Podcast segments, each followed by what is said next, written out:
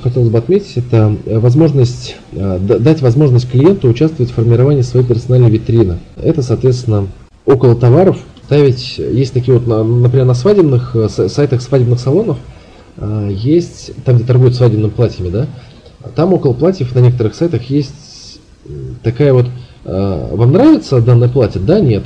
То есть есть даже на главной странице, вот на один сайт есть в топе, находится по свадебным платьям.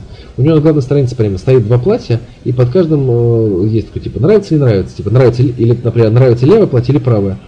Э, или просто кликаешь на фотку, которая тебе это платье нравится. И, соответственно, они у тебя, ты можешь кликать постоянно, очень долго, и у тебя будут разные вариации платьев оставаться. То есть, допустим, платье А или платье Б. Кликнул на платье А. Платье А осталось, платье Б заменилось на другое. И, соответственно, таким образом э, набираются статистика того, что нравится пользователю, и на ее основании э, в дальнейшем уже человеку либо в товарных категориях будут показываться платья, которые ему больше нравятся, либо те фасоны, которые вот так как среднестатистически э, высчитались на основании вот этих вот предпочтений визуальных. То есть вот такая тоже система рекомендаций имеет место быть.